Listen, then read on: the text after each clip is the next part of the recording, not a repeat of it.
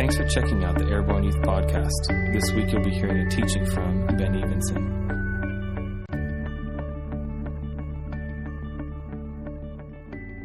What lies beneath, guys, we're talking about this great reality of what God's Word is on the surface and how much more wonderful and incredible it is beneath the surface. Like what you don't see when you open it and go, oh, pretty words. Like it's the same dumb font that it's always been, and it's kind of boring to look at, right? We're all with you on that. But when you get into what lies beneath the words on the page of the Bible that God wrote for you, and it's obviously, as we know, lasted over the test of time. It's the New York Times all time best selling book ever. So it's not just, it really is legitimately the number one book of all times to be sold. So it's kind of like, hello, there's something going on here.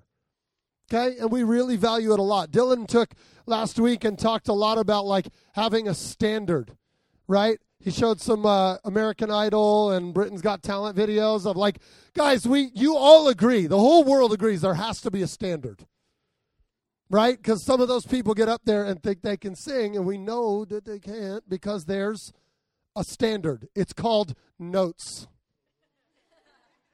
I'm serious, right? Like we all know, like, and I'm not saying that the standard says there's one kind of music that's perfect and great and everything else sucks. Some of you have that opinion and are like, there's only metal. Everything else is worth it. But here's the deal it doesn't matter what style of music you prefer, they are all grounded on the standard of the same set of notes that must be hit or it's not good at all. Style or not, if you miss all the notes and you're tone deaf and you're sharp or flat or off completely and you have no tempo and no rhythm, you will not be successful in music. Fair enough? That's why I'm a pastor. Okay, no, okay. Seriously, I cannot do it. Okay, but there's a standard. We understand that. We're like, oh yeah, absolutely. We get that there are standards, right? And so, part of what we want to cover in this reality of God's word being the standard for our lives is that we all demand a standard. And some people in the world would say, oh, that's so narrow minded that only one book and only one Jesus and there's only one way is so narrow minded. It's like, no, actually, it's not any more than to say gravity doesn't really affect me. So I'm going to go jump off something and it will not, you know, like, it's like, oh, and you're like, uh, Ben, please don't. You're going to get hurt. Oh, you narrow minded, awful. How dare you, right? If I come back at you and go, how could you just cascade all your beliefs on me. It's like for real, we have this idea. We, we all get and understand, even the scientists, that there is a standard for all things. Where we begin to depart from this is how we approach this whole God factor, and it's not a new problem. It's not a new thing to exist. So, what I want to do is, I've got a bunch of scriptures that I'm going to hit tonight and do my best to get to all of them. So, this has to be way higher because I'm not that short. Here we go. So the first one I've got is 2 Timothy 4 3. And this is really cool. If you have a Bible, you can open it or phone or whatever if you want. But this is like a really powerful, real verse. It says right here For the time will come when men will not put up with sound doctrine. Instead, to suit their own desires, they will gather around them a great number of teachers to say what their itching ears want to hear. Okay? A time will come, it says, when people aren't going to be okay with firm, sound doctrine like gravity. And they're going to be like, well, actually. And they're going to disagree, and then they're going to find people around them to, get, to agree with them about it. Does that make sense? Now, here's a great real example, and I've kind of touched on this in Lift the last couple weeks, but this is like really huge in my heart as this massive reality is that when we get outside of the standard of God's Word, and look for the things that we desire to hear to satisfy what we think ought to be and what ought to happen, we see things go incredibly wrong. And I bring up the idea of the Jewish Holocaust. Anybody heard about it before? And there's so many of these throughout history, right? But the Jewish Holocaust, we can agree, is one of the most egregious realities that's happened in recent history, maybe all of history. Where Hitler convinced the Germans by this like corrupt, manipulative leadership, whatever. He was a great leader who didn't do a great job of leading people. Like That makes sense? You're not a great leader if people don't follow you. Does that did I say that right? You're a great leader if people follow you. That's what the reality is, right? Hitler was good at leading, but he went in a really wrong way because he had a certain mindset on, and I believe it was influenced by the spirit of the devil that convinced him and therefore convinced all the people who followed him of one simple truth that made the Holocaust go through what it did and happen the way it did. Any Lift students remember what that one truth is that the devil convinced Hitler and all the Germans and all those people, the Nazis? What was that one truth about Jews? They're what? They were not human. Simply one little lie, right? He took a group of people and convinced an entire country and much of Europe those are not humans, they must be executed. And he succeeded by, I don't know the stats. How many Jews were killed? Do we know how many Jews were killed? What? Six million. That's a lot. That's a lot of people. That's more than Harrisburg. Okay? I mean, way more. All right? So here's the deal. Let's fast forward a little bit and see what the devil was doing a little later when the standard of God's word, again, was not upheld by the people of the world that we know, specifically in America.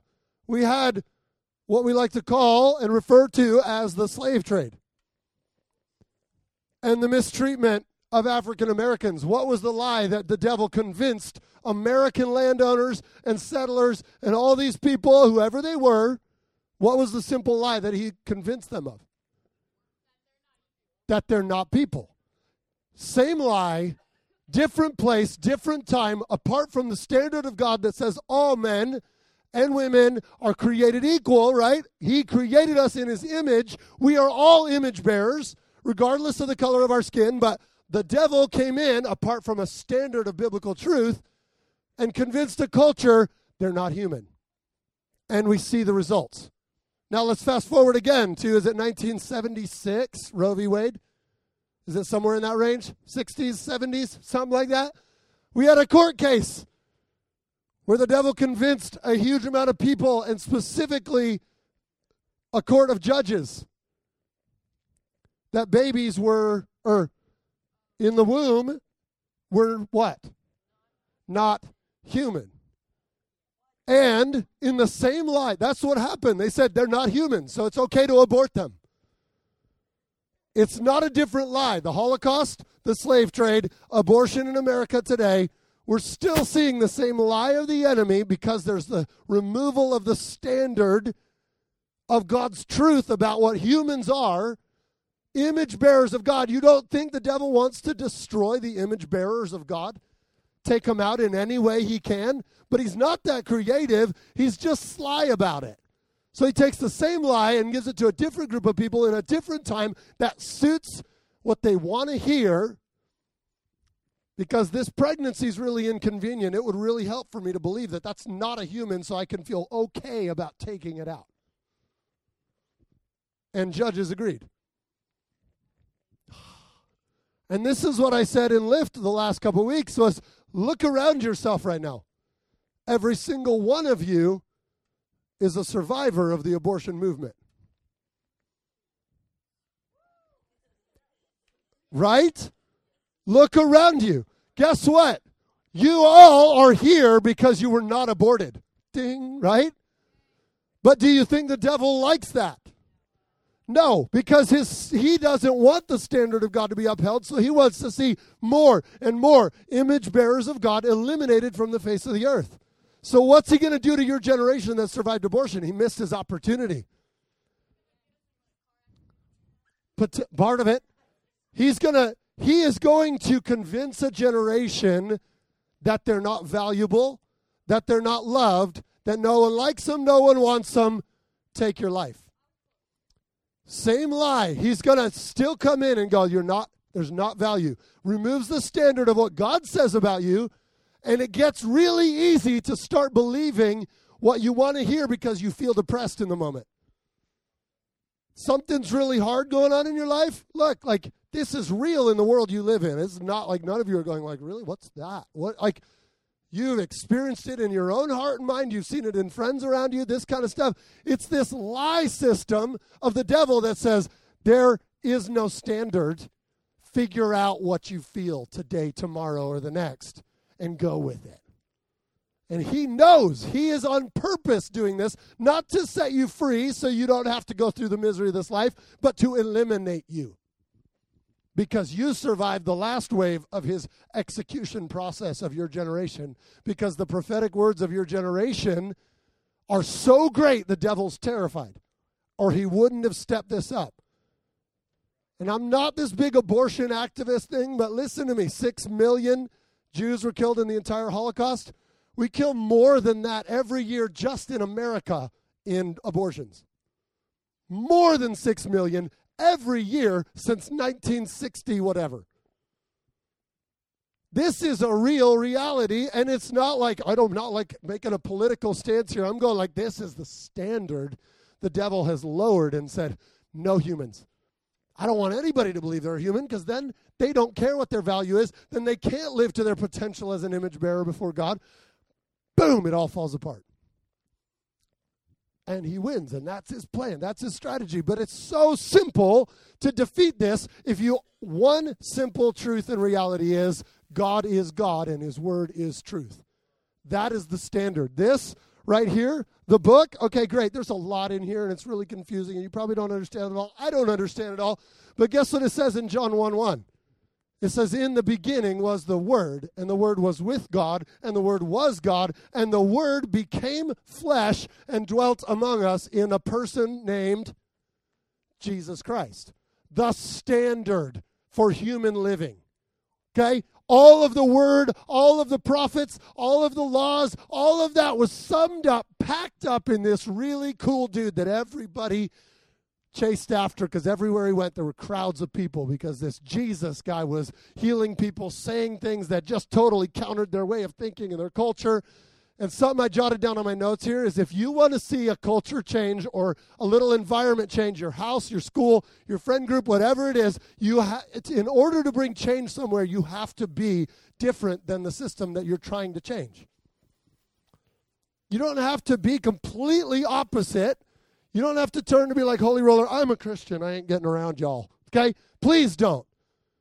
But you've got to engage the people that God's put in front of you. Be who you are differently because you have a standard that says, no, that's off. No, that's off. And people will grab a hold of you in the storm of life because you're the only anchor they know. Because you're connected to something strong that's not just like, ah, ah, I'm depressed. Yay, happy. I got a boyfriend. Yay, perfect. Ah, you broke up with me. Ah, like, and they run back to you and they're like, oh my gosh, you're so secure. How are you? How are you secure in this moment? And you're like, I have a standard. This isn't narrow-minded. This is freedom. You get to walk through life every day going, nothing can shake me and nothing can shake those around me because I know that there's something firm and true. And his name is Jesus. And I have a lot of things to say. I don't, probably don't have time. That's one verse. Sorry. I'm good. I'm on fire. No. So here's the question Who is Jesus? He asked this whole thing in Matthew. He asked his disciples one day, he's like, hey guys, like, who do people say that I am? Anyway, they're like walking down the road, and he's like, hey, he's just doing like a poll or something. He's like, hey guys, what do people say I am? Or who do people say I am? Because, you know, there's all kinds of opinions. And they're like, oh, some think you're, you know, a prophet. Some of you think you're a teacher of this. Or some of them think you're Elijah, the old prophet, come back and all this crazy. And they're like, and then Jesus goes, okay, that's interesting. And, but then his next question to them is so pointed and powerful. Do you get, do you know what the question is? Anybody? Who do you say that I am? Jesus goes, okay, great. The opinions are all over the board. But what matters right now is who do you say that I am? And Peter goes, Oh, you're the Messiah, the Son of the living God. He wasn't like, Oh, well, I think you might be a little of this and you might be a little of this. And this is one of the great fallacies in this culture today is this semi-belief in Jesus going like, hey, you know, and the Muslims think it, the Mormons think it, the I don't know all the religions that think it, but generally, most of the major world religions don't write off Jesus. They go, hey, he was a pretty good teacher guy. No, I'm serious. That's like what the Mormons would say. They're like, wow, he was like a special anointed teacher. The Muslims have him in the Quran. He's spoken of as a great prophet. Like, there's all this stuff. But there becomes this great problem with that reality. And I have a video we're going to show. Do that second video, the graphic one. It's like two minutes long. That this is from C.S. Lewis, if you guys have heard of him, wrote Lion, Witch, and the Wardrobe and all the other ones. Okay? He made this argument way back because he's old that sums up this problem simply with this whole concept of if you just think Jesus is like a good guy, I, will I'll, I'll take him along for the ride, but like that ain't all of it. This kind of shows a simple, systematic problem with that thinking where you either have to receive Jesus for who he is or toss him out completely in the garbage. Okay? Lord, liar, or lunatic. You cannot have a Jesus who's a really good teacher, but isn't God. Does that make sense? If you don't believe him to be the God that he claimed to be, and he did multiple times more than what was there, claimed all kinds of other things like, I am the way, the truth, and the life. No one comes to the Father except through me. You're kind of going like, that guy's either, you can't just say, like, he was a really good teacher, but I don't think he was quite the Son of God. Because then everything he said was completely false. So he either was totally lying and making up this really good story to gather up lots of money and riches and all that stuff, but crap, that doesn't work out because all he owned when he died was his clothes. It's like, wait, he didn't benefit from manipulating people into some kind of system. He went to the cross where he could have said, oh, no, no, I'm not him, and totally avoided it at that point, but gave his life for you because he knew that there was a standard that had to be kept, and that standard was purity cleanliness of heart that we as people, because we have sin nature, can't measure up to. We can't live that life that Jesus paints. That's like, oh, perfection, perfection and purity and perfectly clean. But what he did on the cross as God came, lived the sin, sinless life, held the standard, and paid the penalty for the sins we commit today. Is this like, you follow? That's the power and the reality of who Jesus was, and there cannot be another way. Now, I have this like kind of visual thought because I think our culture, you guys know what a funnel looks like, right? Our culture, I think, looks at a funnel about heaven, and we see a lot of this. It's called universalism, um, where essentially it's this belief system that all roads lead to God, lead to heaven, right? So it's this big open funnel system, right? And you just kind of like drop in wherever and you end up blah, blah, blah, bouncing around and eventually you drop through the hole that is heaven or God, right? That's the belief system. Is like, ah, you know, you have your way, you have your way. You're this, like, I don't know about the Jesus thing, but I live a good life, so I'm going to make myself blink, blink, blink, blink down into the midst of this thing. But guess what?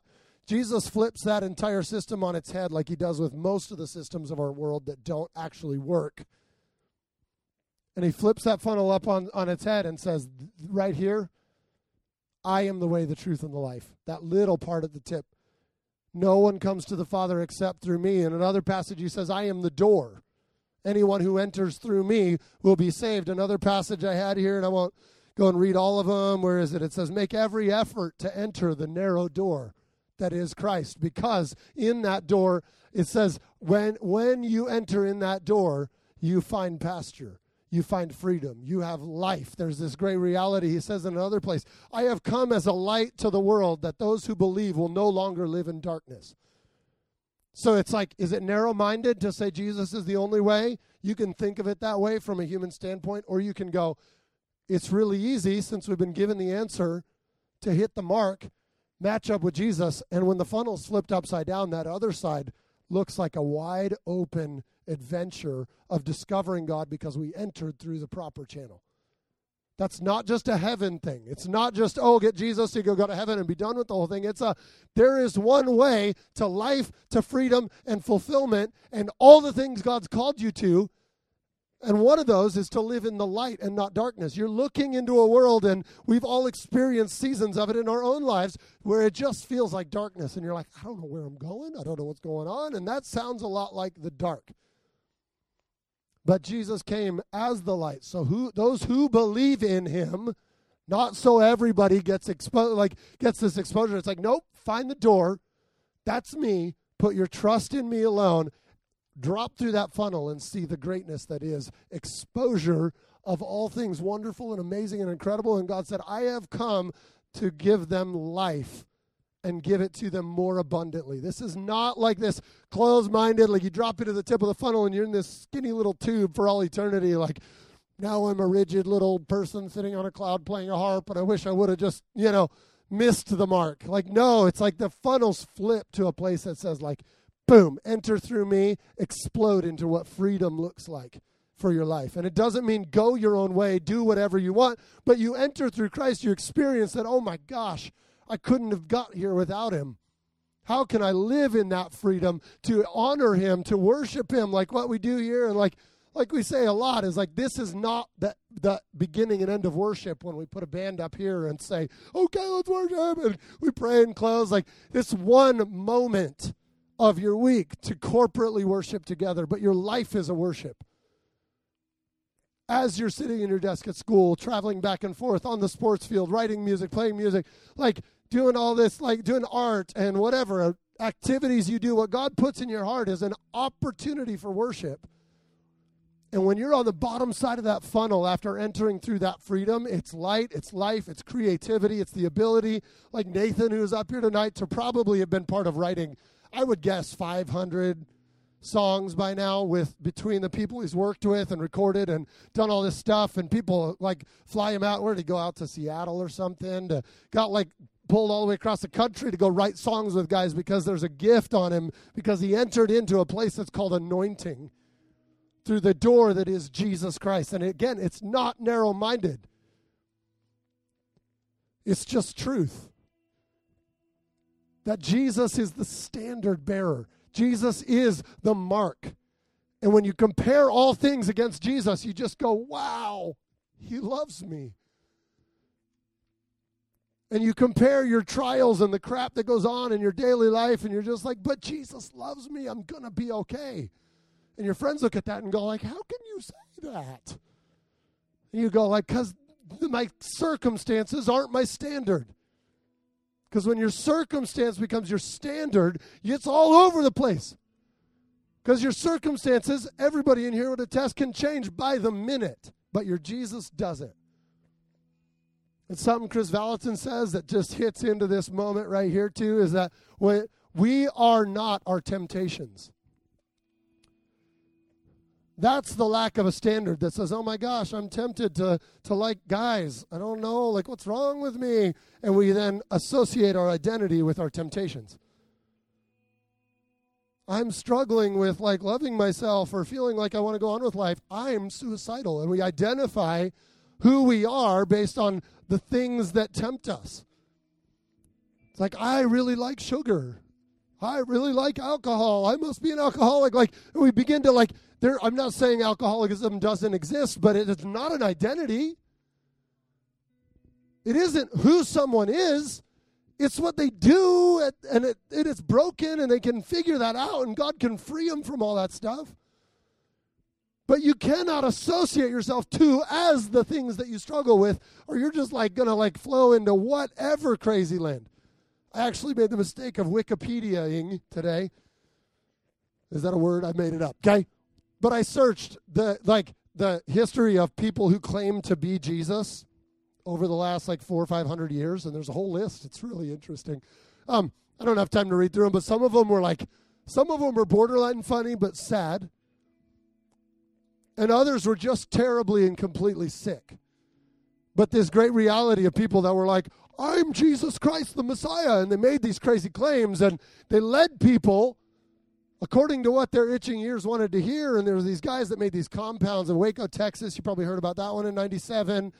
And he had like 900 people living in this compound in Texas, convinced that in order to pay for their sins, they had to all gather together and kill themselves all together. 900 people, mass suicide. That sounds like Jesus to me.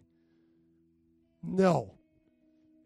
That was a complete departure from the standard of what the Word of God says. There's nothing anywhere close to that reality in there. There's another guy in China, and I'm sorry if this offends you, but he had like over a million followers, and one of his doctrines is that to have sex with him was the only way to purify your sins. over a million followers, people. These are like real, like you lose the standard, it's all way out there. Like it, there's no limit to what craziness can come upon you when you release your soul to the wiles of the devil and whatever he might convince you of. And that's what we see in the Hitlers. That's what we see in the slave trade mentality. That's what we see in a court system that says, ah, it's not a baby yet. And they're all starting to learn and go, oh, but third trimester, that is problematic. Like, and they're all going like, we don't know because there's no standard. It changes every couple of years. They're like, oh no, that third trimester, and I can until it's out of the mom, it's not a baby. And then they're like, oh, third trimester, wow, that's freaky. They got hair and they got heartbeat and they got all their toes and fingers and oh my gosh, we actually determined they can feel things. We really shouldn't abort them in the third trimester. So they move the standard to whatever their itching ears want to hear. You see this across your culture. We'll hit it big time next month with the sexuality thing, but what's marriage? Why is that important? It's a piece of paper, some contract. My parents screwed up, their parents screwed up. Marriage in my world is stupid. Why would I want to ever sign up with that? Because the standard's been abandoned in even the marriages that we see most often around us today. The standard of what God has said is like, no, there's a reason I put standards down to guard your heart, to give you life, to give you freedom. I keep Maisley from climbing into the oven when it's turned on. I'm so narrow minded and restrictive. She's like, but it looks fun. And I'm cold. Why wouldn't I get in the oven? Like, I know it's hilarious when you think about this, but you apply it to the rest of the world, and God's saying, no, sex is for your marriage bed under the covenant that you make before God. And he's not just like some hate monger trying to ruin your life. He's saying, no, there's freedom when the power of sexuality is harnessed within the confines of marriage. Oh my gosh. That's the standard, and God is not in it to ruin your life. I have come that they might have life and have it more abundantly. So stand up with me for a minute.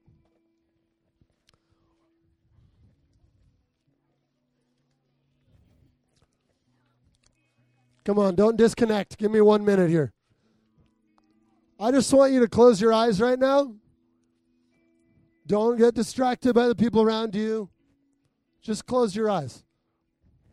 And I want you in your mind, and most of you have done this and know this and whatever, but I want you to refresh your mind and refresh God's heart with who you say that He is. In your own words, in your own heart right now, do some work. And if you're like, oh my gosh, I kind of been missing this thing. I've been kind of riding the like, oh, Jesus is a helper. Good, that'll work. I'll use that part of it. Maybe you're totally like, I don't even trust the Jesus thing. All right. I encourage you to give him a shot and dare him to show up in your life. If you've been tracking with God and Jesus your entire life, you grew up in church and Man, it's easy to get complacent when you're just like, oh, yeah, heard the story. Great.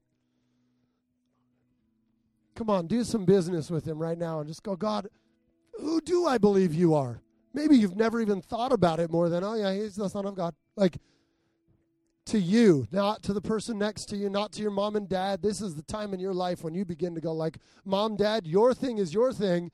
I want my thing. And your thing doesn't have to be different than mom and dad's thing. Please let me understand. Like, please understand that. If your parents love God and you're so done with being told that you have to love God too, make the decision for yourself and stop being forced. And then it's not their thing that they're pushing on you. It's your decision to actually chase after the God who chases after you. Tell him who he is right now in your heart. And if you really don't know, ask Him. Say, God, I'm not sure. Come and speak to me. Reveal yourself to me.